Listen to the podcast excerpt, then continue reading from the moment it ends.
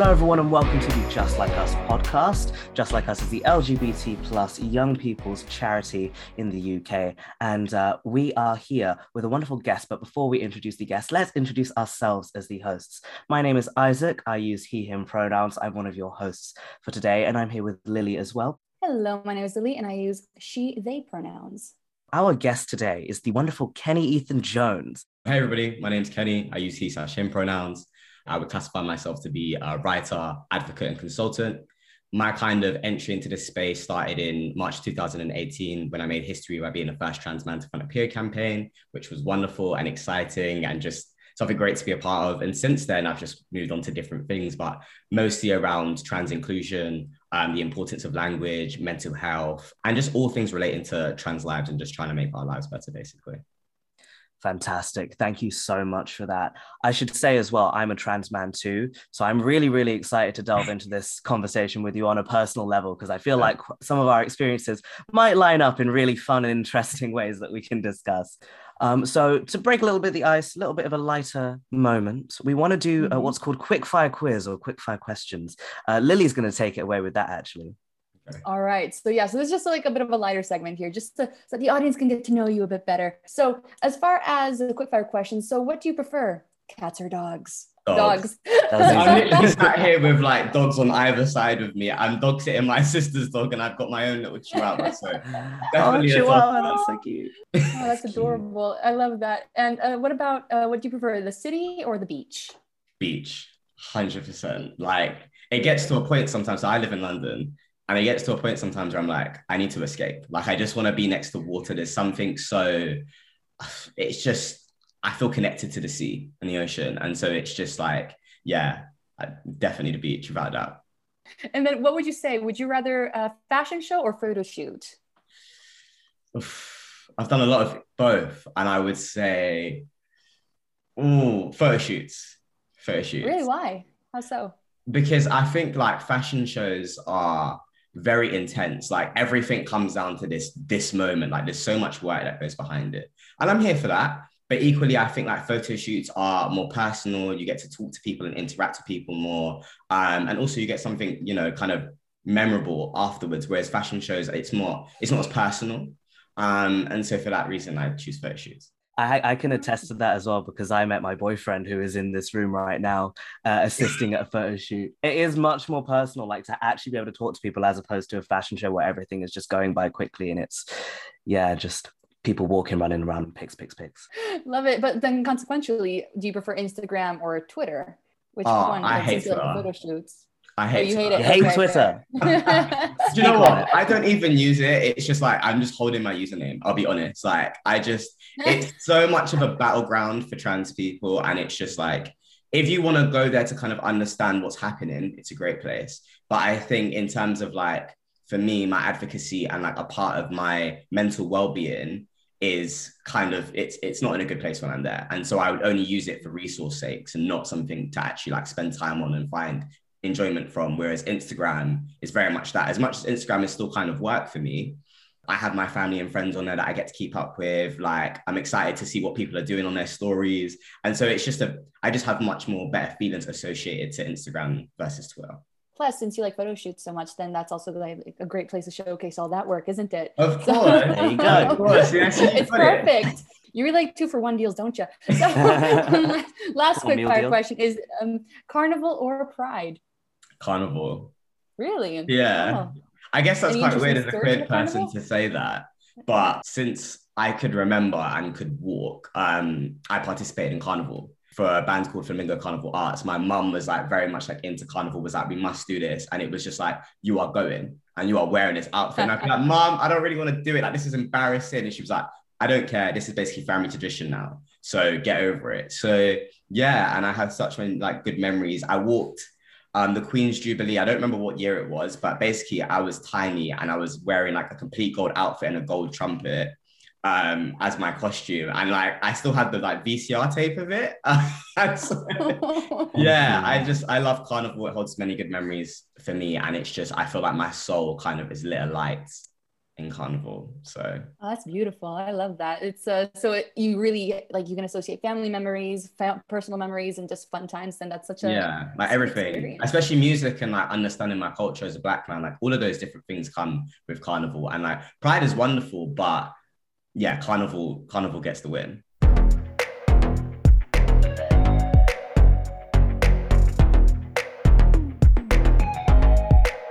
As you know, Just Like Us is a charity that goes into schools and we give talks about what it's like growing up to be LGBT. Um, we would be remiss if we did not speak about your experience growing up LGBT in schools. We want to know a bit more about that and how you might be able to sort of relate that to experiences that young people listening might have had as well. So, what was it like for you growing up being LGBT at school? Oh, so let's just start with the fact that I went to an all girls school. Um, and it was also Catholic. There we go. and I think in that kind of when you when you start in an all girl school and you know you're kind of confronted with these feelings and realizing that I was trans, it was very much like a confusing time for me. Like I couldn't, I just, I just see myself as being different. I was like, I'm not, I don't understand why I'm here. Like I'm, I'm not a girl. Um, like get me out. And then as I started to understand puberties and things like that, and girls started having periods, I was like, I don't like any of this. Like this, this kind of future and this road that I'm supposed to be to go down is not who I am. Um, and so it was it was hard for that. Like the teachers weren't very supportive. They just didn't really understand it. I don't think it was necessarily that they were transphobic to any degree. It's just they just didn't get it and they didn't get how to support me and understand what I was going through. Um, and I was just becoming quite difficult to manage because I felt so misunderstood in school. Um, and so, yeah, it was hard with the teachers, but I had a really close group of girlfriends um, and they were like my squads, and you know they were always there for me. They kind of understood me. Um, it was so funny. So my name Kenny actually came from a girl in my school, Jamelia, um, who was like, you know, you're so much like a boy. We're gonna give you a boy's name. And so that's how Kenny was actually birthed. And so yeah, I just I have, although it wasn't the best place for me to be, I feel like one, I don't think I would have understood I was trans so early on in life if it wasn't that kind of like conflicting feelings of being surrounded by girls and being told that I'm a girl. Um, and also just kind of like the path of learning myself. And I think in that moment, I became very strong because I was consistently having to go against what everybody else was telling me my future would be. And I don't think I would have the strength today if it wasn't for that as well. And so, as much as it wasn't the perfect situation, um, I'm very grateful for going to that school, and I feel like it's a strong part of my story. Were you out as trans while you were at school then? See, when I you're you're talking about like what 16 years ago, the label trans didn't really like exist, and mm. it wasn't the language that I had or knew, and so it was never like, oh, I'm trans. It was just I'm Kenny, and kind of like the trans label came later but everybody just kind of already see me as a boy and i kind of knew what it was but the idea back then of saying you know, I was assigned female at birth and now I'm a boy, just it, it was a lot for people to kind of understand. And so I didn't want to put so much of a label on it. I just wanted people to kind of accept me for the person that I was becoming without kind of like throwing labels and terms at people as well. Right. Because to contrast, I'm only three years out of school now. So it was very much in our vocabulary. But then I did have the internet at my fingertips to figure it out. And that's how I figured it out. Um, and yeah, gave myself that ability to realize everything I was and what I wanted for myself in the future, but not quite being able to access it yet. So I went to a girls' school as well. Um, I can definitely empathize with that experience of like, I know that I'm different. I know this doesn't quite work, but I can't tell why. But I'm also with you on feeling grateful for having gone there because, yes, I realized sooner than I would have. I think I would have also compared myself to boys going through puberty. Like, at least we were all going through the same thing at this girls' school. Yeah. But if I was seeing growth, growth growth spurts and voice drops left, right, and center, and it wasn't happening to me, I think that would have broken me. It really would. You know what? That's funny because there was a point. So I had like three very like close male friends growing up, and there was a point in which I was becoming jealous of their puberty. Mm, exactly. Like, they were all becoming like six foot, and I was like standing there like five foot one, like, well, what's that? Like, where, where's my puberty? Exactly. like, and so I can relate to that as well. But I think, yeah, like it's so weird to think of like a different experience between you and I, similar in some sense, but like the mm-hmm. kind of vocabulary that you have access to now and like understanding those things is very different. And I think it it just puts you in a position where you can identify and align yourself with who you are quicker. Whereas like, and there's and there's a level I would say of more acceptance in comparison to to when I yes. came out trans. And so yeah, I'm kind of like grateful as well for the terminology, and and that's why I'm so kind of like fixated and wanting to promote good use of language and terminology because and like just acknowledging what is what because I think it like you can't you can't label it if you don't understand the terminology or what to use. You're just kind of like pitter pattering around what you think it is. But actually, if you kind of have a definition for that and you can use that, then it's just you're going to get to the person you want to be quicker. And I think that's the way you should be wanting to live your life. Like since you mentioned that you didn't have that vocabulary at the time, so I'm assuming uh, that then the vocab came into your life later on. And how was that experience of like, oh, these are the terms? And was it weird to incorporate that into what you had already figured out was your identity and to bring that up? Was that challenging? Was it helpful? Was it awkward? How did you find that? That's a really good question. So how I kind of like originally came out, so to speak to my mom was saying that basically, mom, I don't see myself as being a girl with a girl. I see myself as a boy being with a girl. Because I was explaining that I found myself attracted to a girl, and she was like, "Oh, so you're a lesbian?" And I was like, mm, "That's not, that's not it." Um, and so that was kind of my way, without obviously knowing the terminology back then, to explain myself. That's what I used.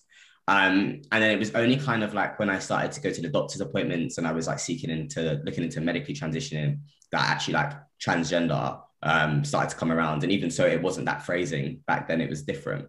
And I think for the most part, it was just kind of like I didn't really care for the label. I cared that the doctor understood where what I was experiencing. So for me, the label itself was just like an easy way to be like, this is the case. So I'm trans, so this is what I need.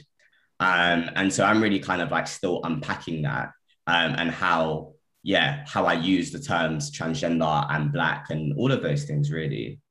I actually wanted to ask you a question as well, Kenny, um, to do with like role models, because you said, well, we kind of both said, if you don't have the vocabulary to describe anything that you're feeling, you can't really describe it, and it's hard to put it into words. And I definitely know that growing up, it was even hard to just find role models that looked like me that weren't LGBT, but that were based in British culture. And again, I'm only 21, I'm three years out of school. I don't know how that experience was for you. Who did you look up to? Did you actually have anybody to look up to? No. No. no. Yeah. So it's just straight up no. Um, no, there just there just wasn't like I there just wasn't well I'm lying. There probably was openly trans people back then who were in the media, but it wasn't yeah, it wasn't something that I kind of put my focus into or started to kind of like actively seek out. Um, I was just trying to kind of be the best version of me, to be honest. Um, and that was like my focus. And as I've gotten older, I don't actually like the idea of role models, which mm-hmm. is probably like a more controversial view. Um, but it's only because like I feel like when you kind of like you take someone and you make them a role model, you become so obsessed with them and what they do and what they say. And if they then say something that is kind of like not necessarily something you totally agree with, you feel angry at that person or disheartened or just like, oh, I don't really like you as much anymore. And so for me, in terms of like my kind of like alternate version to role models is more like I look at people and say, what characteristics do you have that I like? So mm-hmm. it's like, do you dress well? Are you vulnerable? Um, are you kind? Are you giving? Are you caring? All of those kind of things. And then I go, what parts of that those people do I like? And then I try to embed it in myself and become more of that. So it's more like looking at characteristics of people um, but over the years, there's definitely been people that I'm like, I wouldn't necessarily classify as role models, but I feel inspired by, for instance, like um, Laverne Cox and just like what she's achieved as a Black trans woman in America um, is nothing short of great. And it's so it's just like I look at people and think like I, I love her ability to act. I love how she just kind of like is trans is beautiful and that's it. And is just so confident. And like that's the things that I admire from her. And so I'm like, I want to be more confident. And so I hold on to that and I'm like, I want that characteristic. Um, but I definitely felt inspired by her and like all the kind of like black trans women in Pose and all of those kind of people. Most of my role models, if I were to have them, would be women. Um, mm-hmm. just because I feel like women are so much better than men, if I'm honest. Um, and I think you're right. and so, and I've also just had like really good women in my life, like my mom, my sister, partners, all of that good stuff. So it's just, yeah. Yeah, I think when we speak of role models as well, the thing that comes into my head is kind of the stuff that we do like what mm. does a kid see when they see like a trans person for the first time in real life talk about their experience candidly and maybe even have that reflected in them when they've never seen it before. And mm. I kind of look at it on a more personal level of like my role, model might have been a teacher at school who yeah. just showed me kindness mm-hmm. when nobody else was showing it to me at the time, or even just, yeah, a really close friend or somebody in the year above who just showed me kindness. Like, I think of it on a more personal, real life level rather than because there's definitely this this whole thing, especially kind of my age and slightly below it, of like fandom having one person or several people that you fixate on, and they need to do everything right, otherwise we have a problem. That's obviously never going to work, and you know, kind of only works in like a teenage mind, right? Um, so I definitely hear what you're saying with like sometimes the idea of a role model can get a bit like unrealistic but when you personalize it and you, you put it into a real life context actually i think it's really nice to have this idea of people who have just helped you, whether indirectly or directly. And you can, like you said, take away those characteristics from them and embed them into your own life to become a better person. Yeah, oh, that's a very rounded view. I wanted to ask you, moving away from school, how has life changed for you since you left school? That's such a large question. I don't even I know, know. where to start. like, there's so much happened since school. Oh my god! But I would say like the biggest kind of change since leaving school was my level of self confidence mm-hmm. um, and just my ability to kind of like stand in my in myself and be like, no, this is what I stand for, and um, not accepting less than. That's probably been one of the biggest things, and also you know my advocacy and things like that. Before I did this, I traded stocks and currencies. Like I had a very different, a very different life, and before that, I did sales and recruitment, and so mm-hmm coming from that kind of life into this was definitely like a shock because I just didn't understand media. I didn't understand, you know, what it would kind of do to my mental health as well. Um, and so mental health and challenge, like kind of understanding that and how to take care of myself has definitely been one of the biggest things that I've been like trying to work on for the last couple of years. But yeah, no, so much has changed in school. I still talk to the same girls I went to school with, um, which is lovely. And I think that my relationship with myself has gotten better and also with my partners. I think that's a big one. Like I think I didn't have enough self confidence to kind of just be myself in a relationship as well. And mm. so as I got more confident with myself, I felt like I was it just it, it just worked out better. And so yeah, this I don't really know what to to pick from that. There's just so much. If I can share any of my experience, usually as uh, I've come out to people over the years, whether that is as a bisexual person or as a gender fluid person, you always get mixed reactions, and sometimes some relationships change and some relationships get even better. Like I've had uh, for instance, for instance, with the gender fluidity thing uh, over here in Italy, again, speaking to people and having to self-identify what gender I am that day becomes very mentally taxing. But uh, friends of mine have been like, Lily, you are not a burden. You use what you need to use, and we freaking adapt. Okay, you do that. so they've been great.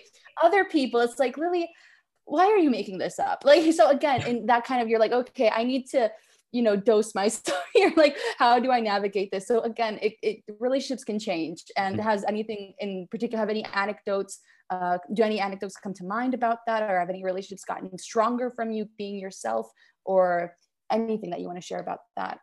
So just let's let's focus on parents i think because that's that's a large part of most people's lives. Um so my mom has always well, was always my number one supporter, like hands down. Like she was the one who would like chase up the doctors and be like, when is my son getting his appointment? um, she used to give me my injections, my testosterone shots in my butt because I was just like too afraid to do it myself. I sit here with the most tattoos, but like needles, don't like those. Um, and so yeah, my mom was like totally in support. She like even the day that I came out to her, she was the one that was like, I think we need to go to talk to a doctor, like instantly, like um, and it, I think in the beginning it was quite hard for her because she was like, I feel like I'm losing my daughter.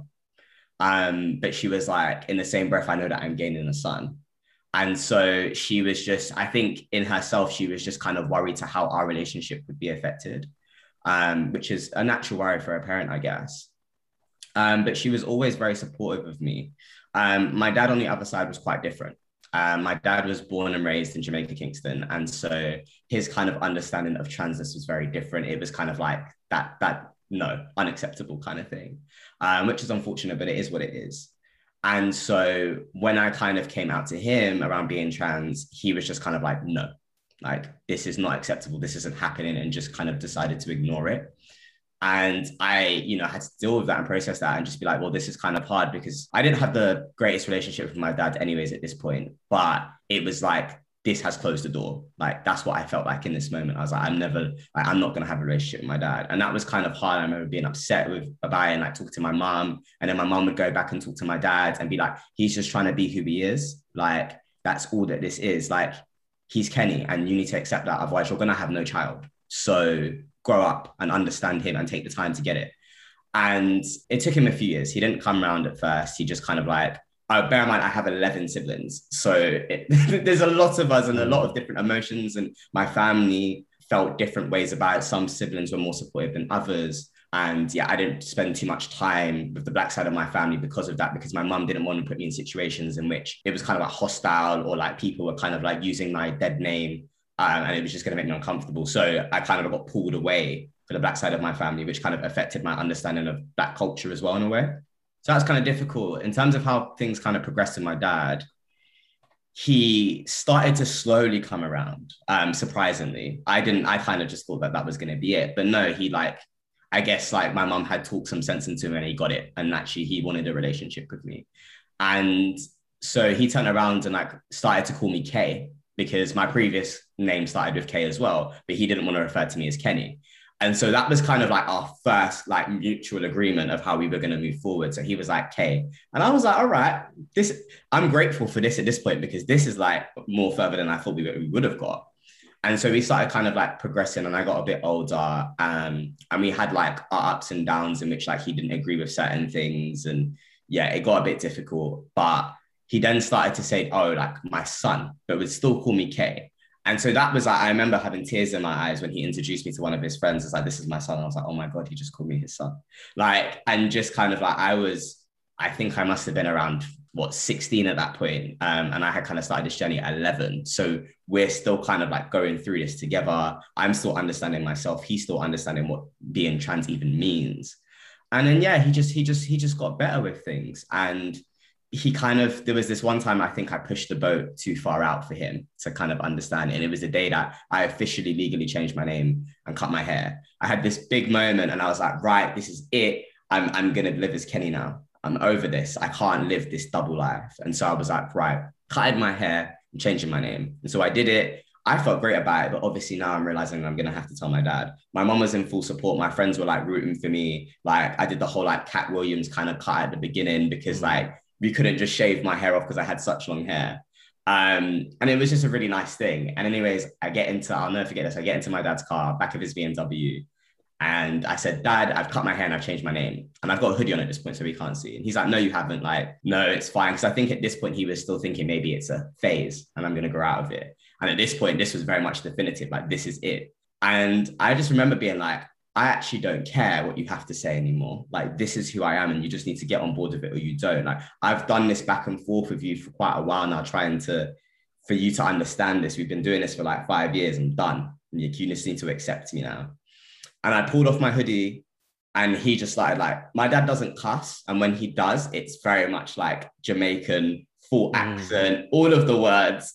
And so he just started going off on one. And I just got out the car and slammed the door and just walked home. I was like, I, I, I felt quite happy, weirdly enough. Although my dad was very upset and annoyed and whatever else, I was happy because for me, that was like the moment in which I had fully stood up for myself. I was like, this is it. Her. And to, to someone in which it was going to be very hard to do that with. A couple years went on and he was just like, I had top surgery and I came back and I was all bloody and you could still see this, like the scars were fresh and the wounds were new. And I remember walking outside just like wanting to feel like the wind on my chest because obviously, like as a trans man, that's like the greatest feeling ever. And so I'm standing there and my dad comes and he says to me, You look really happy. And I was like, I am. And that was it. From that day, it was Kenny, it was Son. There was no other kind of like back and forth with him. He had fully accepted me in that moment. But yeah, I think what I enjoy so much about that story is that I think it really speaks to although you are transitioning, it's it's a it's a journey for your family members and the ones around you as well. And like I know that this is hard as an individual to go to like to go through, but it's important as well to like bear in mind that your family is still processing things. Like there was a few times that my dad would say she instead of he, or my mom would do that, and like it hurt me, but I understood that they were gonna have to acknowledge and kind of like come to terms with this in the same way that I was, and it was just going to take them a little bit longer. Um, and I think I was quite single minded growing up. Like, this is all about me. This is me. I'm transition. I'm the one that's going through a tough time. And I didn't think about how it was like affecting my family. And so, yeah, just really grateful for had my how my dad came around. And then just before he passed, um, he loved motorbikes and so did I. And we had this real like bro moment around like just talking about bikes and our loves for like cars and just things that go fast. And that felt like a very much father son moment and that was a very good way to like hold his memory and so yeah i was very grateful for kind of like that experience with my dad because it was tough but we got there in the end wow i really appreciate you sharing all of that with us because as somebody who i haven't spoken to my mum in a couple years now she doesn't accept it i don't have any hope for her coming around but i like you said it is what it is and that's kind of the only way i can really keep myself together about it my dad still doesn't use the right name. My dad still calls me she. He really doesn't budge either. But mm. to hear that with enough patience, your dad did come around to it and it took years and years and years. my perspective on it as well is that like I'm never by myself cutting them out. I'm never the one taking that action. I'm always open for them to come around. And if they do, they do. But the one thing that I can't do is beg for it yeah. or continue to hold hold out on that hope until yeah. until it hurts me you know what i mean so for you to share that to like see it through to the end many years in the future is really putting a lot of things into perspective and i really really appreciate you sharing that.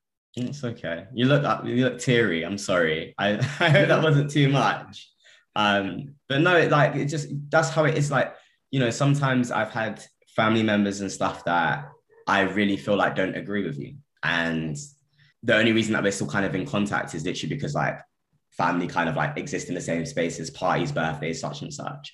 Um, and that's hard to kind of like sit across a room with somebody and know that this person actually doesn't accept you. Like they may call you Kenny and call you he and whatever else, but actually like deep down, they just don't accept it. And I think there's something powerful with just being like, well, I don't need your acceptance. Like I'm gonna be me anyways. Like you can do what you can do, you and feel angry or upset or however you feel about me. But at the end of the day, I'm Kenny and that's it. Like, and I think it gets to a point where if you want to be the most confident version of yourself, if you really want to just live a life that feels more freeing, you're gonna have to get to a point where you start to accept where some of your relationships are at. Because if you hold on, like you said, onto this kind of like hope forever, it's like what does that actually do for you? What are you benefiting from that? All you'll kind of do is linger in here, but always leaving the door open if that person does want to have a conversation with you. I think that's important as well. But setting boundaries about how you're going to manage those relationships. And obviously, everybody will deal with that differently. But just knowing when sometimes enough is enough. Like if somebody hasn't come around in a certain period of time, they're just still not getting it, and there's no effort on their side, it's probably best to just forget that person at this point. Um, and the reason to why I continued with my dad was because he was showing me little things.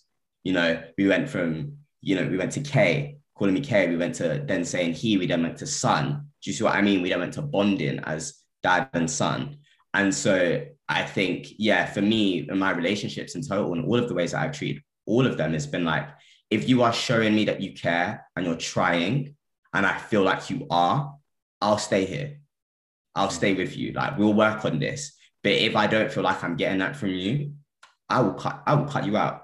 There are many people out there, chosen family specifically, that will love me for me. And I'm not gonna waste my time with people that I don't fully fully accept me. Like, what's the point in that when I can have such a more fulfilling relationship? And I think that works for relationships as as, as like partners as well. Like, be with someone who fully accepts you unconditionally, all parts of you, all of your struggles, everything all of the dysphoria, everything of that.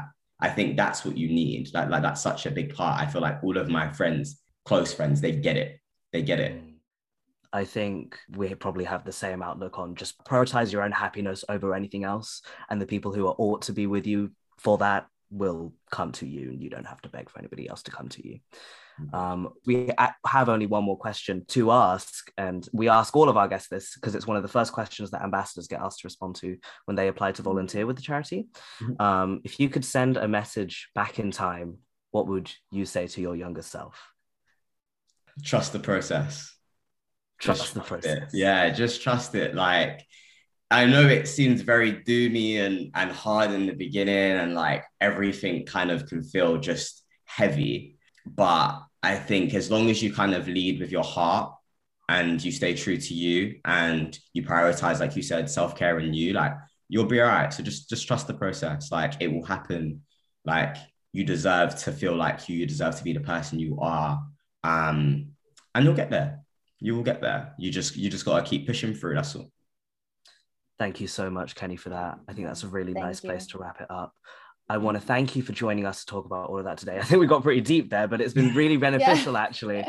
Um, thank you so much. And where can we find you as well? Social medias, all of that. Drop it all down now. Yeah. So um, just Instagram at Kenny Ethan Jones. Um, my website as well, if you want to check that out. If you're interested in reading some of my written pieces, um, that's kennyethanjones.com. Amazing. Thank you. I'm going to say my goodbye. I've been Isaac.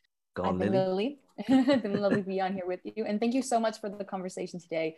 It's been really, really lovely to get uh, more insights into your own personal experience outside of, you know, what is presented uh, publicly and all the work that you do, but to get some more, uh, you know, family life insight was really, really valuable. So thank you for that. Thank you for having me and and all of the work that you do. Oh my God, yes. All right, these young people need the role models. In it. Yeah. And if you want to find Just Like Us as well, we're on Twitter, Instagram, and TikTok at Just Like Us UK. If you want to find our website, it is justlikeus.org. Uh, and if you want to find us on Facebook, you can just search the name. It's pretty easy. Thank you so much for listening to the Just Like Us podcast. We hope you have a wonderful rest of your day. Take care and goodbye. Bye. Bye. Bye.